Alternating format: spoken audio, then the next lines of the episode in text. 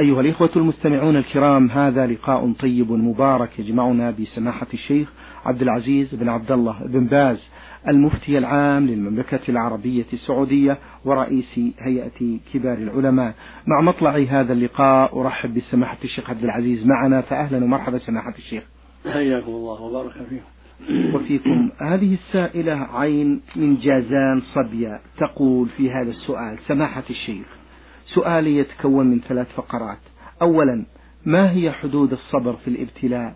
وما هي مراتب الصابرين؟ وما جزاء الصابرين على الابتلاء؟ وجهون في ضوء هذه الفقرات مأجورين. بسم الله الرحمن الرحيم. الحمد لله وصلى الله وسلم على رسول الله وعلى آله وأصحابه ومن اهتدى بهدى أما بعد فإن الله سبحانه أوجب على عباده الصبر عند المصائب. فقال سبحانه واصبروا إن الله مع الصابرين. قال جل وعلا واصبر وما صبرك إلا بالله. قال سبحانه ولنبلونكم بشيء من الخوف والجوع ونقص من الأموال والأنفس والثمرات وبشر الصابرين. الذين إذا أصابتهم مصيبة قالوا إنا لله وإنا إليه راجعون. أولئك عليهم صلوات من ربهم ورحمة وأولئك هم مهتدون. والصبر واجب وكف اللسان عن النياحة. كف اليد عن خمس الوجه أو شق الثوب أو نحو ذلك. والإنسان يكف يده عما لا ينبغي ويكف لسانه عما, عما, عما لا ينبغي وقلبه لا يجزع. هكذا. ولهذا قال عليه الصلاة والسلام أنا بريء من الصارقة والحالقة والشاقة. الصارقة التي ترفع صوتها عند مصيبة والحالقة التي تحلق شعرها عند مصيبة والشاقة تشق ثوبها عند مصيبة. وقال صلى الله عليه وسلم ليس منا من ضرب الخدود أو شق الجيوب أو دعا بدعوى جاهلية فالصابر هو اللي يكف جوارحه عما لا ينبغي ويكف لسانه عما لا ينبغي ويعمر قلبه بالطمأنينة والاحتساب وعدم الجزع والإيمان بأن الله سبحانه هو الحكيم العليم وأنه جل وعلا يقدر المصائب لحكمة بالغة يقدر على هذا مرض على هذا حادث سيارة على هذا موت على هذا إيذاء من فلان أو فلان إلى غير ذلك. له الحكمة البالغة. ولهذا في الحديث الصحيح يقول النبي صلى الله عليه وسلم عجبا لأمر المؤمن إن أمره كله له خير وليس ذلك لأحد إلا للمؤمن. إن أصابته ضراء صبر فكان خيرا له وإن أصابته سراء شكر فكان خيرا له. هذا هذا شأن المؤمن. والصبر واجب متعين حيث تكف يده ولسانه وجوارحه كلها عما لا ينبغي فلا ينوح ولا يشق ثوبا ولا يطلب خدا بل يحتسب ويصبر ويعلم أن ذلك من عند الله فيحتسب ذلك ويكف جوارحه عما لا ينبغي. وإن رضي بهذا واطمأن إليه ورضي بما قدر الله له كان أعظم وأكبر وأفضل. لقوله صلى الله عليه وسلم إن عظم الجزاء مع عظم البلاء وإن الله إذا أحب قوم ابتلاهم. فمن رضي فله الرضا ومن سخط فله السخط. فالصبر واجب والرضا سنة مؤكدة. والجزع محرم. الجزع والنياحة وشق الثوب وضرب الخد كل هذا محرم. فالجزع محرم والصبر واجب والرضا هو الكمال وهناك مرتبة أخرى. عليا وهي اعتبار المصيبة نعمة يشكر الله عليها. فيكون شاكرا صابرا راضيا شاكرا. يرى أن النعمة يرى أن المصيبة نعمة. هذا المرض الذي أصابه أو فقر أو خسارة في سلعة أو نكبة في بدن أو ما أشبه ذلك يراها نعمة. يشكر الله عليها. لما يترتب عليها من تكفير السيئات وحط الخطايا وعظم الأجور. فهو يعتبرها نعمة. يصبر ويرضى ويحتسب ويعتبرها نعمة. يشكر الله عليها. هذه مرتبة العليا. الله المستعان نعم. جزاكم الله خيرا سماحة الشيخ. آه هذا السائل عبد الرحمن آه من المدينة النبوية استعرضنا سؤالا له بقي له آه سؤالان. يقول ثبت عن عن الرسول صلى الله عليه وسلم أنه قال من أتى مسجد قبى وصلى فيه كان كأجر عمرة. والسؤال سماحة الشيخ هل يشترط لهذه الصلاة الخروج خصوصا من البيت بنية الصلاة في قباء للحصول على أجر العمرة؟ أم أنه أتى أم أنه يأتي بأي صلاة تجزي؟ فمثلا إذا صليت الجمعة في قباء فهل يكون لي أجر عمرة بمشيئة الله؟ ثبت عن النبي صلى الله عليه وسلم أنه كان يزور قبى كل سبت راكبا وماشيا عليه الصلاة والسلام. وقال عليه الصلاة والسلام من تطهر في بيته من تطهر في بيته ثم أتى مسجد قبى فصلى في ركعتين كان كعمرة هذا الفضل ذكره لمن يتطهر من بيته. ويخرج قاصدا للصلاة في قبى يحصل له هذا الأجر.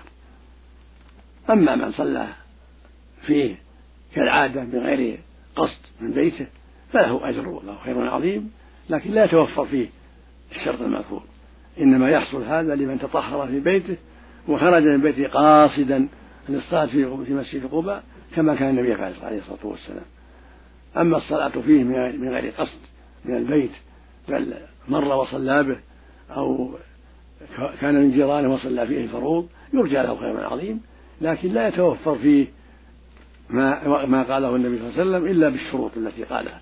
من تطهر في بيته ثم أتى مسجد قباء صلى فيه. يعني يخرج من بيته قاصدا. فإذا خرج من بيته قاصدا يوم الجمعة أو غير الجمعة وصلى فيه يحصل له هذا الأجر. والحمد لله. جزاكم الله خيرا. السائل في آخر أسئلته يقول صلاة الجمعة بينوا لنا النافلة القبلية والبعدية لها وأين نصلي النافلة البعدية؟ وهل هو صحيح بأن من صلاها في المسجد تكون أربعا ومن صلاها في البيت تكون ركعتين؟ الجمعة يشرع قبلها أن يصلي المؤمن ما تيسر له قبلها اثنتين أو أربع أو ست أو ثمان أو أكثر. لأن النبي صلى الله عليه وسلم لم يحدد في ذلك حدا. بل قال من اغتسل ثم أتى المسجد فصلى ما قدر له ولم يحدد. في لفظ من توضأ في بيته ثم أتى المسجد فصلى ما قدر له.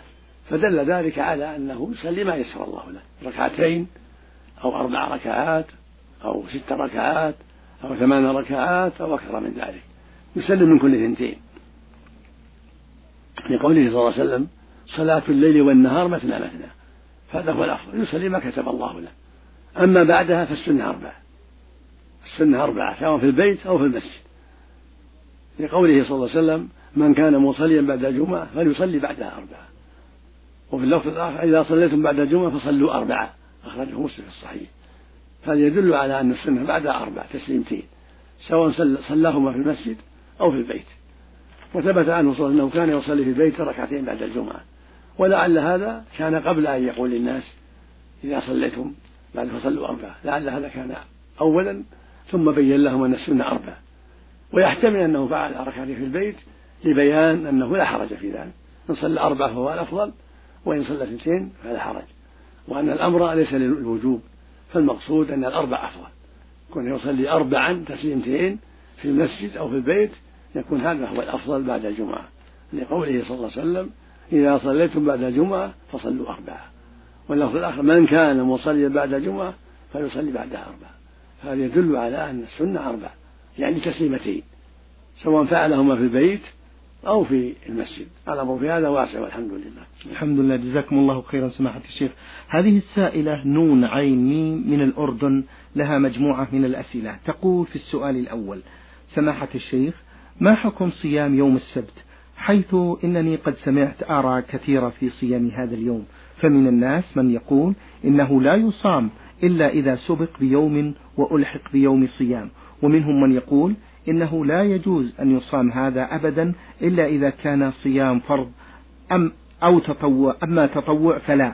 وإذا كان كذلك وأردت أن أصوم صيام داود عليه السلام فلا بد من مرور يوم السبت للصيام فيه دون أن أسبقه بيوم صيام أو أن ألحقه بيوم صيام. فما هو رأيكم في ذلك؟ الحديث في يوم السبت في النهي عن صوم والسبت الأفضل حديث ضعيف. شاذ مضطرب.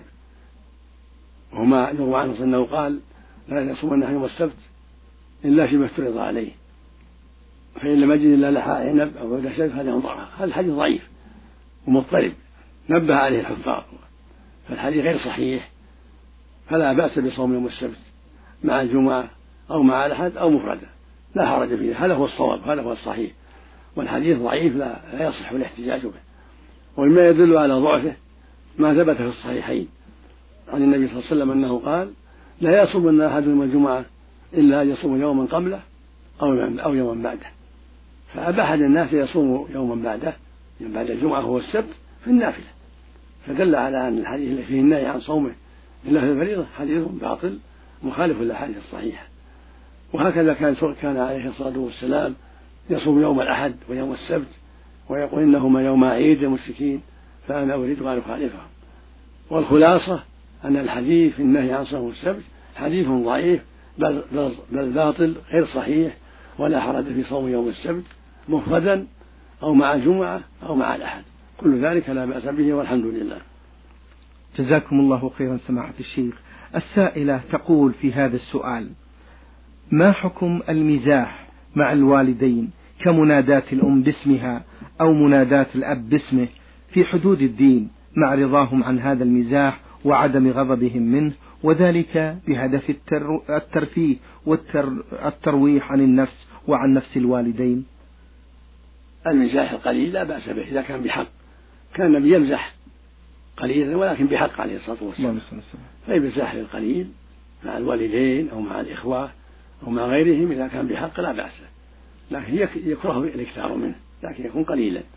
والأفضل في حق الوالدين أن تدعوه بالاسم الذي يرضاه. يا والدي يا أم يا أماه يا والدتي هذا هو الأفضل. بدل من تقول يا فلانة يا فاطمة يا كذا يا محمد يا زيد تدعو باسمه. الأفضل أن تقول يا والدي أو يا أبا فلان أو يا أم فلان هكذا. تدعوهم بأحب الأسماء إليهم وبأحب الألفاظ إليهم. وإن مازحته فليكن بحق وليكن قليلا. إذا كان يرضيان بالمسح. منك. نعم. جزاكم الله خيرا. من أسئلة السائلة نون عين ميم من الأردن تقول توفي خال توفي خالي وأردت أن أتصدق عنه. فقال لي البعض من الناس بأنه لا يجوز أن تتصدقي إلا عن والدك بعد موته. أما غيره مثل العم والخال فلا تصل الصدقة لهم. فما رأيكم في ذلك سماحة الشيخ؟ هذا الذي قال هذا الكلام جاهل غالط. بل الصدقة تقبل وتنفع عن الأب والأم وعن غيرهما. من فضل الله جل وعلا. الصدقة الميت تنفعه والدعاء له ينفعه فإذا صدقت عن عمك أو عن أخيك أو عن غيرهما فلا بأس. كله طيب. يقول النبي صلى الله عليه وسلم إذا مات ابن آدم انقطع عمله إلا من صدقة جارية. هذا عام. أو علم ينتفع به أو ولد صالح يدعو له. وسأل رجل قال يا رسول الله إن أمي توفيت ولم توصي أفلا أفلها أجر تصدق عنها؟ قال النبي نعم. فالصدقة فيها خير كثير عن الحي والميت. وهكذا الدعاء والاستغفار للحي والميت. والحج عن الميت والعمرة عن الميت. وهكذا عن الكبير العاجز والعجوز الكبيرة الحج عنها والعمرة عنه المقصود أن الصدقة عن الميت فيها خير كثير. وعن الحي أيضا. سواء كان عما أو أخا أو أبا أو غيرهم. نعم. جزاكم الله خيرا. من السودان الخرطوم عين عين عين. يقول في هذا السؤال إذا كان الشخص مريض نفسيا بمرض الوسواس الذي يسيطر عليه في كل لحظة من عمره ويصدر نتيجة لهذا المرض تصرفات خاطئة فهل هذه الأخطاء يحاسب عليها؟ يقول إذا كان الشخص مريض نفسيا بمرض الوسواس الذي يسيطر عليه في كل لحظة من عمره ويصدر نتيجة لهذا المرض تصرفات خاطئة فهل هذه الأخطاء يحاسب عليها؟ وهل هذه التصرفات تعتبر ابتلاء من الله عز وجل؟ وهل يؤجر على هذا الابتلاء؟ أم هي أفعال من الشيطان يحاسب عليها ولا يؤجر عليها؟ وجهونا في ذلك. الوساوس من الشيطان. من شر الوسواس الخناس والواجب على من ابتلي بها أن يحذرها. وأن يضرع إلى الله يعيده من الشيطان فيستعيذ بالله من الشيطان يسأل ربه العافية ويحذر من الاسترسال مع الوساوس لأن الله أمره بالاستعاذة. قال تعالى وإما ينزغنك من الشيطان فاستعذ بالله. وقال عليه الصلاة والسلام الذي سأله عن الوساوس قال له فتح يساره ثلاث مرات وتعوذ بالله من الشيطان ومن شر ثلاث مرات. ثم انقلب على جنب الآخر. فالمؤمن يتعوذ بالله من الشيطان ولا يلين للوساوس لأنها من الشيطان ولا يجر على ذلك بل هو مؤاخذ على ذلك. يخشى عليه من من العقوبة والإثم إذا استرسل معه وتساهل. فالواجب الحذر. أما إذا لم يستطع وغلب فلا فلا إثم عليه. لا يكلف الله نفسا إلا وسعها إذا كان مغلوبا على ذلك ليس له في اختيار هذا كالمعتوه المجنون. لكن الواجب عليه أن يحاسب نفسه. وأن يجاهدها لله وأن يتعوذ بالله من الشيطان حتى يحارب هذه الوساوس.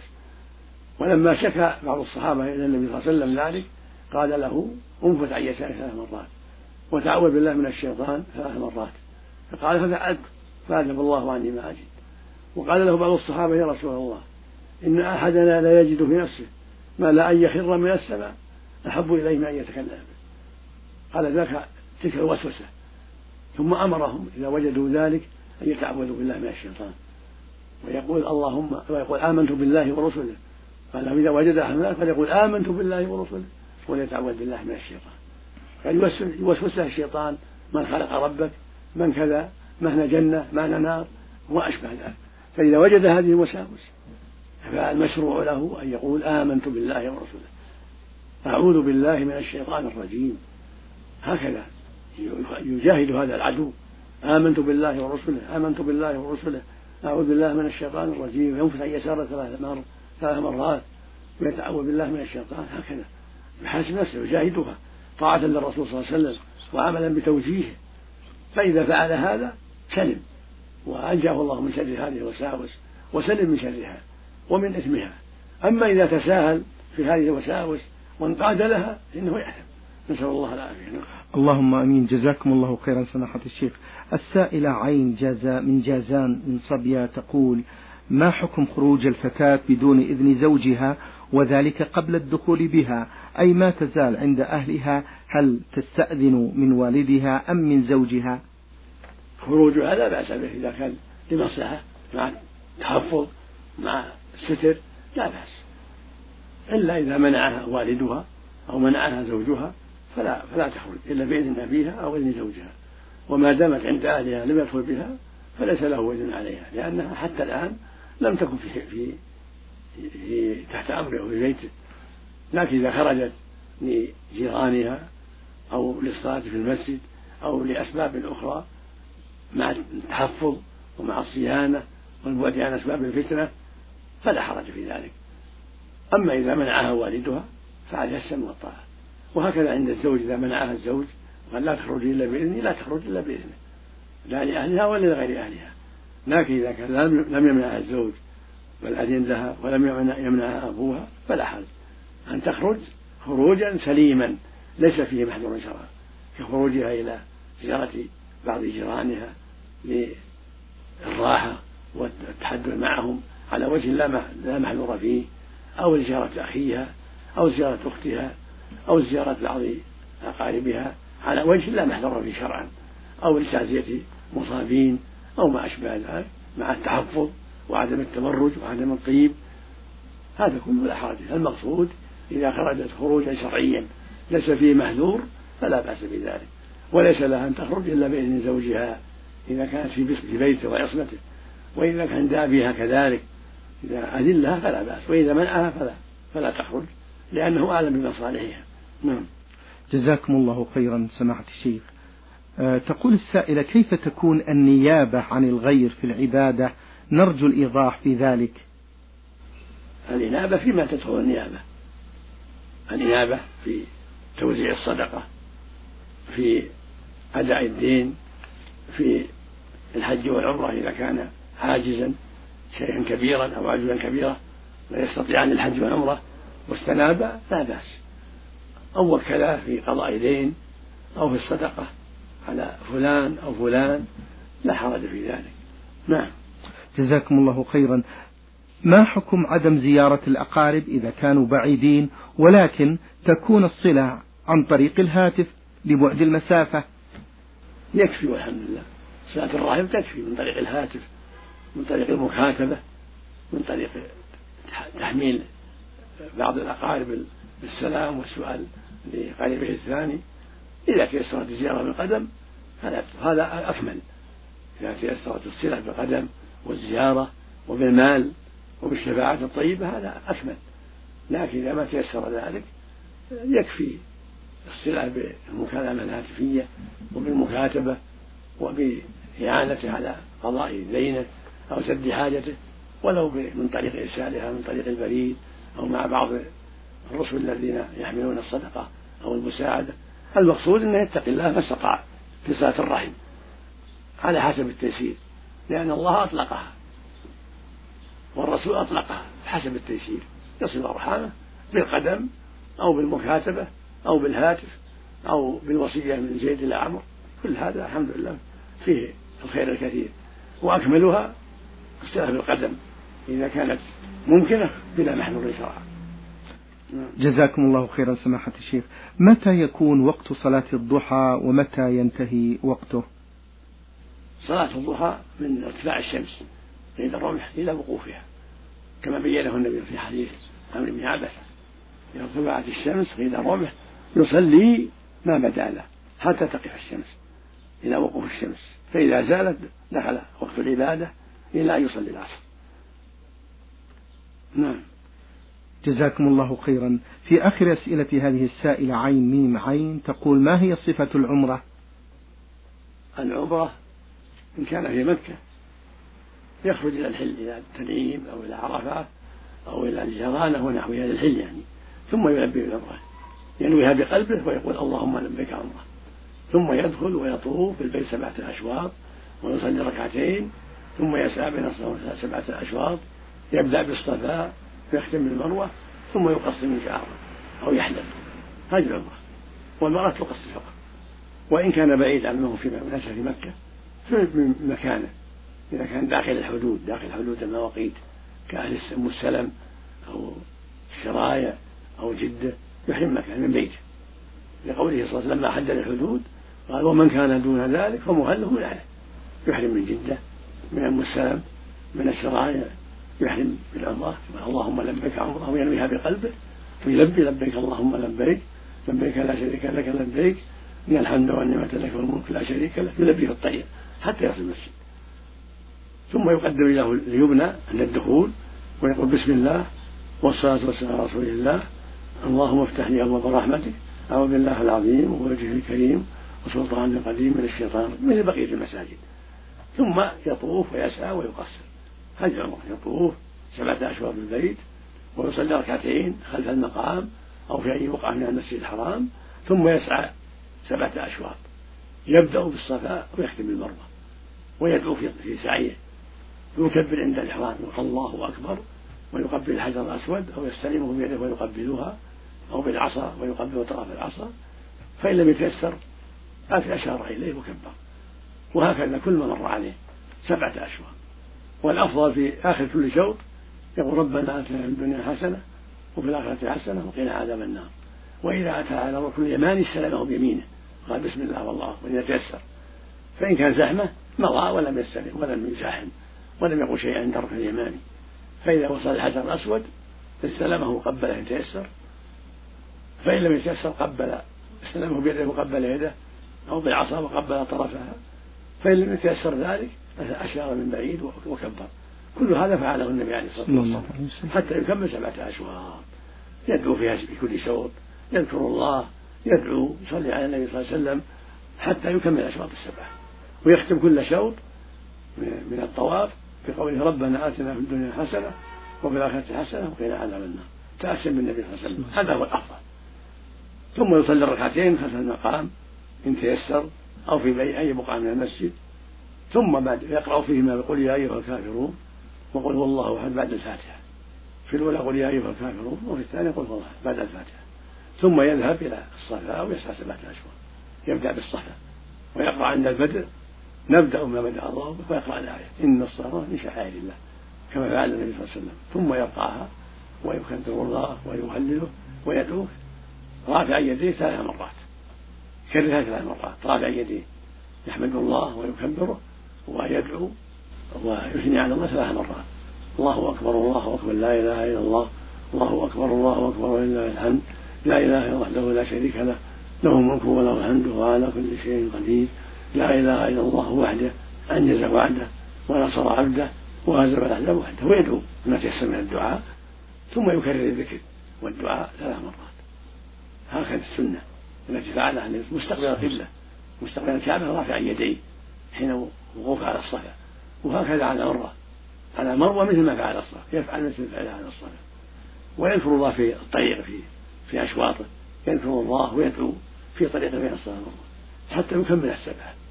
يبدأ بالصفاء ويختم المروة ويحمد الله ويكبره ويهلله ويدعو ثلاث مرات.